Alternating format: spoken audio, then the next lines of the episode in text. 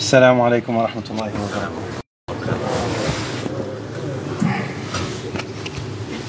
الله أكبر الله أكبر. الله أكبر الله أكبر. أشهد أن لا إله إلا الله.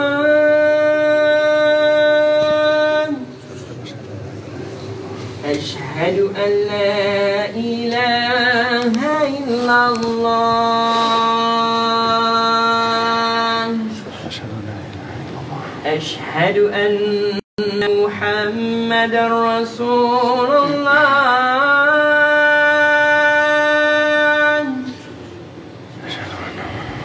أشهد أن محمد رسول الله.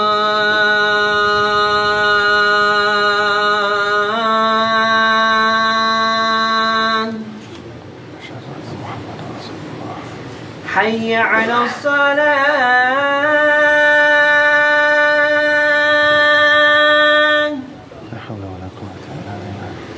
حي على الصلاة.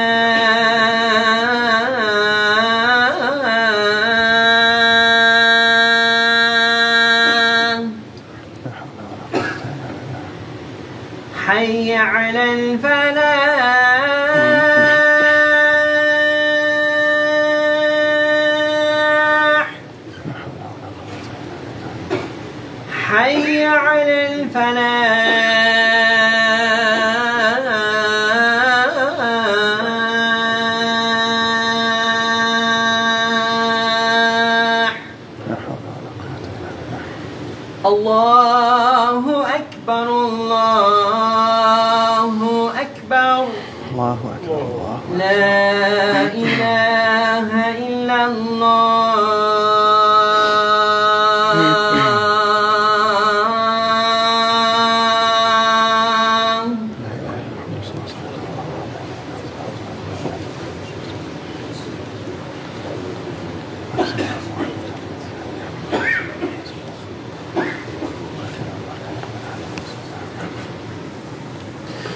إن الحمد لله نحمده ونستعينه ونستغفره ونعوذ بالله من شرور أنفسنا ومن سيئات أعمالنا.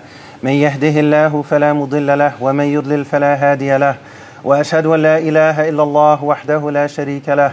وأشهد أن محمدا عبده ورسوله صلى الله عليه وسلم. يا أيها الذين آمنوا اتقوا الله حق تقاته ولا تموتن إلا وأنتم مسلمون يا أيها الذين آمنوا اتقوا الله وقولوا قولا سديدا يصلح لكم أعمالكم ويغفر لكم ذنوبكم ومن يطع الله ورسوله فقد فاز فوزا عظيما أما بعد Allah paints a scene for us in different parts of the Quran that share specific similarities. And the one that I want to zoom in on a little bit extra today, bi'idhnillah, is in the surah just before Surah Yasin, in Surah Fatir. Allah describes the scene when people enter Jannah. May Allah make all of us from among them. Ameen Rabbil Alameen. And Allah describes the blessings that they're going to enjoy, the blessings they're going to taste, that they're going to experience and appreciate. And it's no coincidence, it should be no surprise to us that what we read, what we hear, what we come across as it relates to this part of the surah, as it relates to this scene specifically, it's no coincidence that the first words that these people say when they enter Jannah at long last, they say Alhamdulillah. They say Alhamdulillah. The, first words out of their mouths, they thank Allah, they praise Allah. These are people of gratitude. These are people of thankfulness. These are people who appreciate the blessings Allah has given them. And more importantly, they recognize the fact that Allah is the one who gave them any blessing they have in the first place. If you and I want not just with our tongues, which is important, no question, but also with our hearts. And if we're really serious about it, to take it a step further and to express Alhamdulillah with our limbs. To, to show Allah our gratitude. Allah mentions here in Surah Fatir when they enter Jannah, وَقَالُوا الْحَمْدُ لِلَّهِ الَّذِي أَذْهَبَ عَنَّا الْحَزَنَ إِنَّ رَبَّنَا لَغَفُورٌ شَكُورٌ The first words out of their mouths, at long last, after all the struggles and trials and tribulations and challenges and peaks and valleys as it relates to the dunya, after everything they've been through, they have officially passed their test. They have officially made it to their desired destination. We should remember this the next time we punch in whatever address, whatever destination we're trying to get to, and any GPS, any app that we use, that detail doesn't necessarily matter. But the next time we get to whatever that destination is, it could be if we're returning home from somewhere and we need directions to get there. After all, Jannah, in a sense, is our home. May Allah help it, help all of us to make it home. Allah make it easy for all of us to make it home, Ameen Rabbil Alameen. Or the opposite, if we're leaving home to go somewhere we've never been before, we have to rely on those directions. We can't just wing it. We can't just, you know, do some hodgepodge guesswork and throw something together and hope and we pray that somehow we make it to our destination. That's not how it works as it relates to the dunya. That's not how it works as it relates to the akhirah. The GPS that we have, that the Prophet left us with, sallallahu alaihi wasallam, he made it very clear. He left us with the book, with the Quran, and with the Sunnah. That's our GPS to Jannah. How do you know if you're following the directions properly or not? We're reminded time and time again, every time we pray, every time in namaz, every time we recite or hear Surah Al Fatiha. At the beginning, we have gratitude. Our book, after all, begins with Alhamdulillah. Our prayer begins with Alhamdulillah. When people enter Jannah, they say Alhamdulillah. What do we find at the end of Surah Fatiha? We find one path we want to take and two others that we don't want to take. Sirat al-ladina an'amta alayhim is the path of gratitude, is the path of those who truly want to make it to Jannah in theory and in practice. Al-maghdubi alayhim, there's a whole lot of theory. The practice isn't necessarily there. There may be a lot of knowledge, but the action isn't there to back it up. And then ad there's action, there's practice, but there's no theory to back it up things are being done, but it's not grounded in anything. A person, they can't just go and on a whim decide that, you know, instead of dhuhr today, I'm going to go do four somersaults. I'm going to say Bismillah ar-Rahman ar-Rahim beforehand. Because, you know, there's a hadith, the Prophet, he taught us, والسلام, that anything of significance that doesn't begin with Bismillah ar-Rahman ar-Rahim is going to be cut off. It's going to be cut off from barakah. So, you know, I'm just going to throw something together, make something up, and to me, it sounds like it makes sense, and I'm going to go do whatever, and Bismillah, it's going to be okay. Something is being done. I know it's a silly example, but bear with me. Something is being done. It looks like something is being done, but it's not backed up by anything. It's not grounded in anything. The path of Sirat al-Ladina an'amta alayhim, the path of those who Allah has favored, who Allah has bestowed His favor upon, Allah just gave us the secret sauce, which isn't really a secret, at the beginning of the surah. Alhamdulillah. Alhamdulillah is not an expression only reserved for when things are good. Sometimes we may forget this. Alhamdulillah is not an expression only for when things are good. Alhamdulillah is also an expression that helps us to, to rise out of the sunken place that we may, that we may be in, out of the ditch that we may have fallen into. And you know, sometimes we fall down, it's too hard to get up by ourselves. That happens to everyone. But if you have the right people around you, when you fall down, then they're going to help pick you up, whether they realize it or not. They may smile just because that's their character, and that may be the fruit, that may be the soul food that you need. They may not know that. They're just being themselves. They're just trying to live the prophetic sunnah. They're just trying to follow that GPS to Jannah. And along the way, unknowingly, They help somebody to get out of a slump. You never know what smile can literally save a person's life. You never know what positive word, what word of kindness that you may share that may literally save a person's life. You may show up on Judgment Day and you have all of this ajr and you're wondering, what is this from? You know, that one day, that one Jum'ah, you smiled at that one person that you didn't even know. You said salam to this person you didn't even know And you didn't know how much barakah was in that, how much blessing was in that. But that ended up having a huge positive impact on them. That saved their life. وَمَنْ أَحْيَاهَا فَكَأَنَّمَا أَحْيَا النَّاسَ جَمِيعًا didn't the Prophet teach us والسلام, that someone may say a word and they may not think anything of it, but is so pleasing to Allah, their status it skyrockets. And the opposite is true. A person may say a word, they think nothing of it, but it angers Allah so much, there are serious consequences waiting for them if they don't fix it.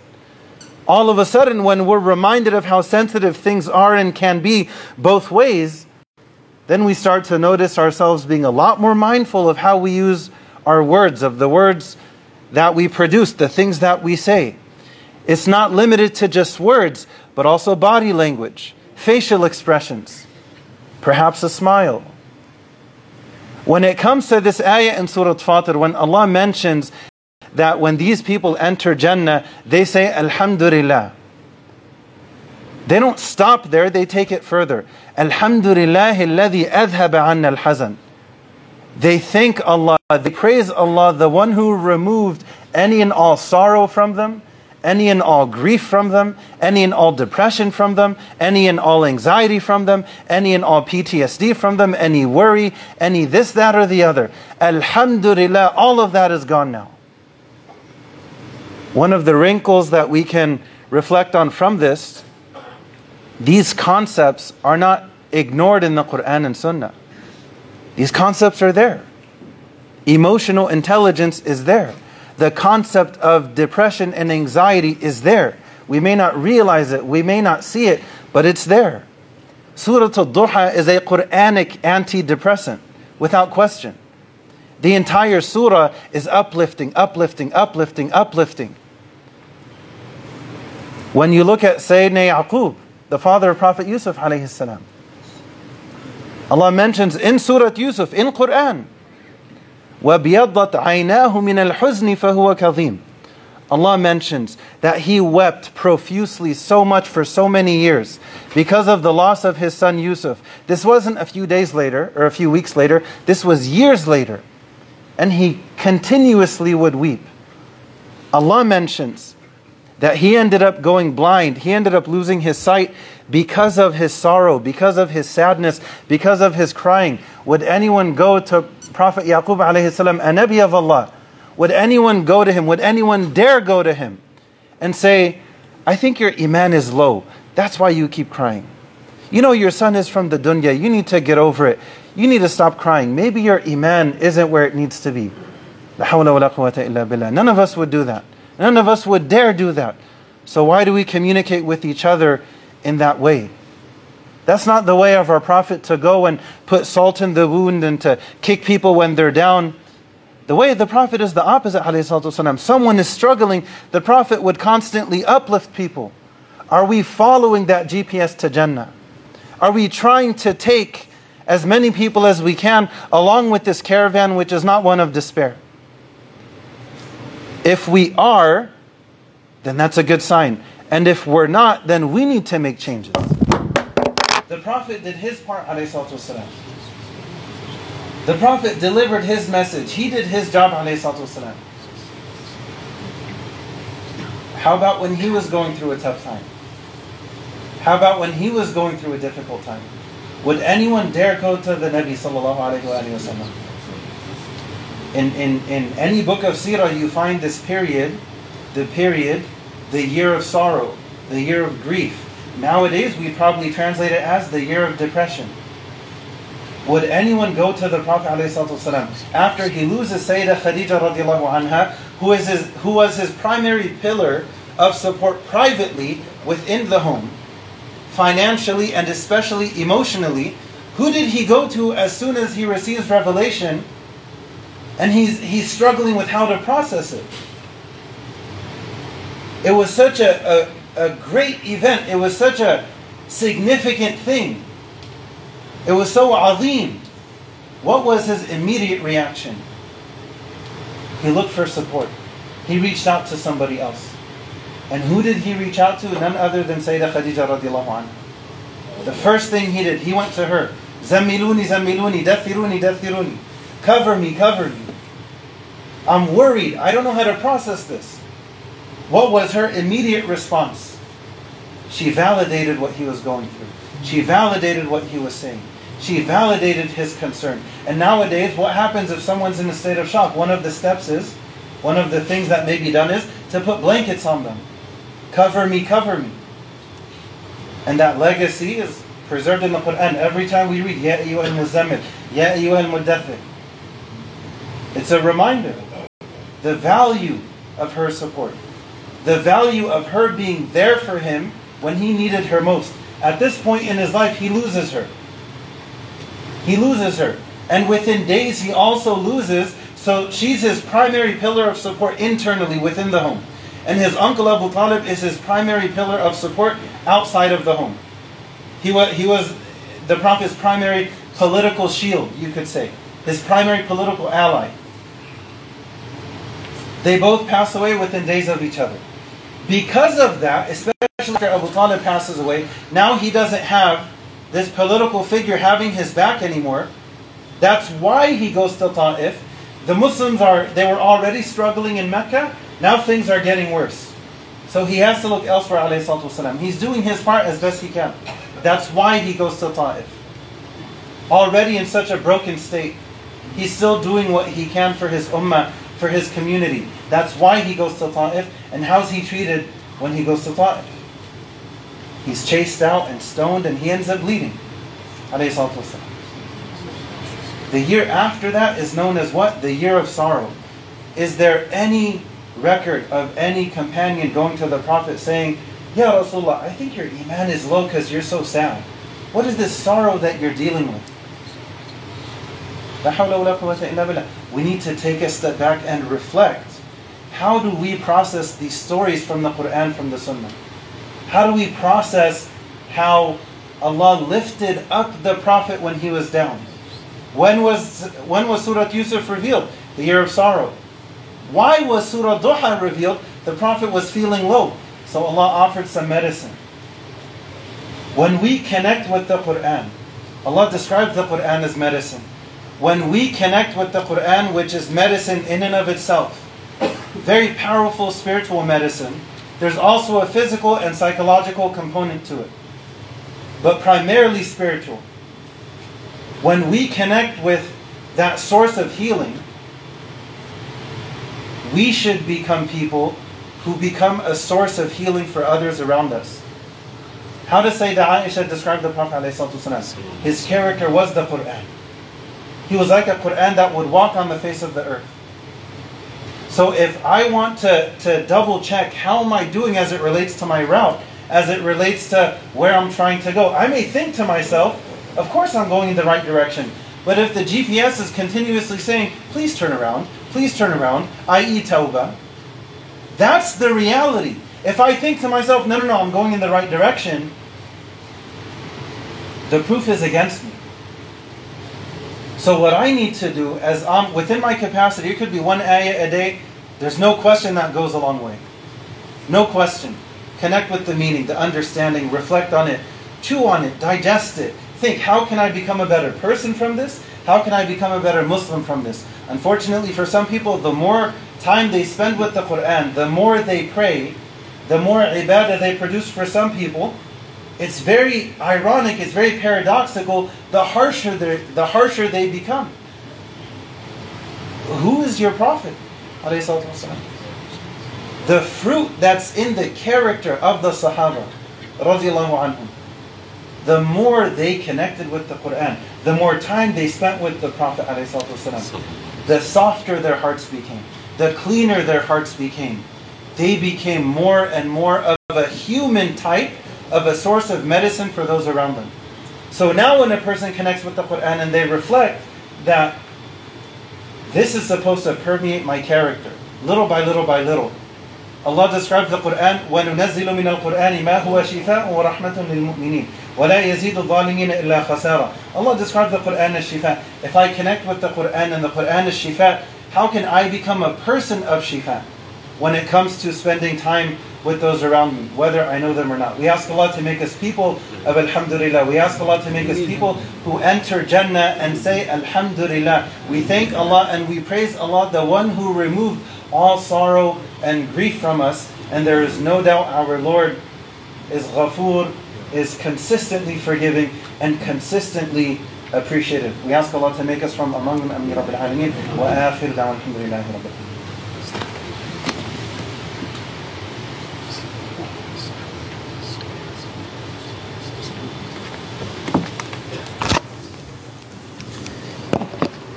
الحمد لله رب العالمين والصلاة والسلام على رسول الله وعلى آله وصحبه أجمعين. إن الله وملائكته يصلون على النبي يا أيها الذين آمنوا صلوا عليه وسلموا تسليما. صلى الله على محمد صلى الله عليه وسلم. In the surah before Surah Fatir Allah mentions some very beautiful and unique ayat regarding Prophet Dawud alayhi salam. Allah mentions how He made iron soft for him. وَأَلَنَّا لَهُ الْحَدِيدِ The same one who made iron soft for Dawood alayhi salam is the same one who can take the figurative iron of the challenges that we all have in our lives. The same one who made that iron soft literally can make the figurative iron in our life soft as well. But we have to do our part to follow in the footsteps of Dawood alayhi salam and to remember Allah morning and evening, to do our dhikr morning and evening, to do our tasbih morning and evening. We have to do what we can. Even if it's a little bit here, a little bit there, but if we can be consistent, amazing things will unquestionably happen. Within this passage, Allah mentions regarding the family of Dawud alayhi salam. Because if you have a blessing from Allah, it's not free. It comes with a responsibility. So Allah mentions, and bear in mind, by this point in time, Dawud alayhi salam, he's a king. He's a king and a Nabi. Allah mentions, اعملوا آل داود شكرا. To do actions of gratitude. And then what's the part that's supposed to motivate you and I? وَقَلِيلٌ مِّنْ عِبَادِيَ الشَّكُورِ Allah says, and very few of my servants are truly grateful. May Allah make us from among them. May Allah make us from among the few. Ameen Rabbil Alameen. I should think when I come across Surah Fatiha and I hear and I see Alhamdulillah, how can I live this today? What's an expression of gratitude that I can produce today? With my words, with my heart, with my actions. How can I show Allah that I'm grateful? In addition to the words, not instead of, we say Alhamdulillah. Our dhikr is extremely important. It, it puts fuel in our tank. But then what do we do with that fuel? It doesn't make sense if you go to a gas station, you put gas in your car, and then you walk home. If we do the dhikr, we put that fuel in our tank, we connect with the Quran, which is the ultimate dhikr, we put that fuel in our tank, then what do we do with it? Allah is giving us an instruction here اعملوا آل داود شكرا. Allah is telling the family of Dawood to do actions of gratitude. Show me you're grateful with your limbs, with your actions. And very few of my servants are grateful. How can I show Allah that I'm grateful? How can I show Allah that I'm grateful? I'll conclude with something that our Prophet mentioned that's supposed to inspire us and motivate us, straight from his blessed mouth. He mentioned that there are two blessings that many people fail to take advantage of. Many of us know this hadith, many of us are familiar with this. This is simply a reminder good health and free time. If I'm thankful for my good health, how can I do something to help other people who may be struggling with their health as an expression to Allah for my health? Ya Allah, I'm thankful that you gave me the health that you gave me. How can I use it to help people? How can I use it to help those who are sick? If I have some time and I'm thankful for that, how can I use that time in ways to help people? How can I use this blessing Allah has given me with my limbs to show Allah with my actions that I want to be counted from among the few? Allah is teaching us that what may be popular is not always right, and what's right is not always popular. That's very often the case. Allah is telling us it's not common to be grateful. But if you want to be from among those who are exceptional in my eyes, do something of gratitude. Not just say it. That, that has to be present. That's mandatory. But if you want to put a cherry on top in terms of your ihsan, do something with your actions to show Allah your gratitude. What can I do to show Allah my gratitude? What can I do to show Allah that I'm thankful for the health that He gave me? How can I use it in ways to please Him? The time that He gave me, how can I use it in ways to please Him? With the wealth that He gave me, how can I use it in ways to please Him? That's up to me. The Prophet did his part, والسلام. Am I willing to do my part? Am I willing to step up to the plate? It doesn't have to be any anything grandiose. It doesn't have to be above and beyond. But if it's small, if it's consistent, that is what the Prophet taught us to aim for. Just get close to your goal. Saddidu wa qaribu. Get close. Just do what you can. The Prophet didn't tell us, be perfect, otherwise you're going to hell. That's, that's not his way. Alayhi salatu wasalam. Do what you can. The Prophet was consistently encouraging. May Allah make us encouraging people. May Allah make us people who are healed. And may Allah make us people who help to heal other people. Hurt people, hurt people, healed people, heal people. The best example is the Prophet ﷺ. We ask Allah to enable us, to strengthen us, and to help us to follow in his footsteps. ﷺ. We ask Allah to make us from among the few. We ask Allah to make us from among the grateful. We ask Allah to make us from among those who say Alhamdulillah, both in dunya and akhirah. ربنا آتنا في الدنيا حسنة وفي الآخرة حسنة وقنا عذاب النار ربنا آتنا من لدنك رحمة وهيئ لنا من أمرنا رشدا. ربنا لا تزغ قلوبنا بعد إذ هديتنا وهب لنا من لدنك رحمة إنك أنت الوهاب. ربنا لا تؤاخذنا إن نسينا أو أخطأنا. ربنا ولا تحمل علينا إصرا كما حملته على الذين من قبلنا. ربنا ولا تحملنا ما لا طاقة لنا به. واعف عنا واغفر لنا وارحمنا أنت مولانا. فانصرنا على القوم الكافرين وأقم الصلاة.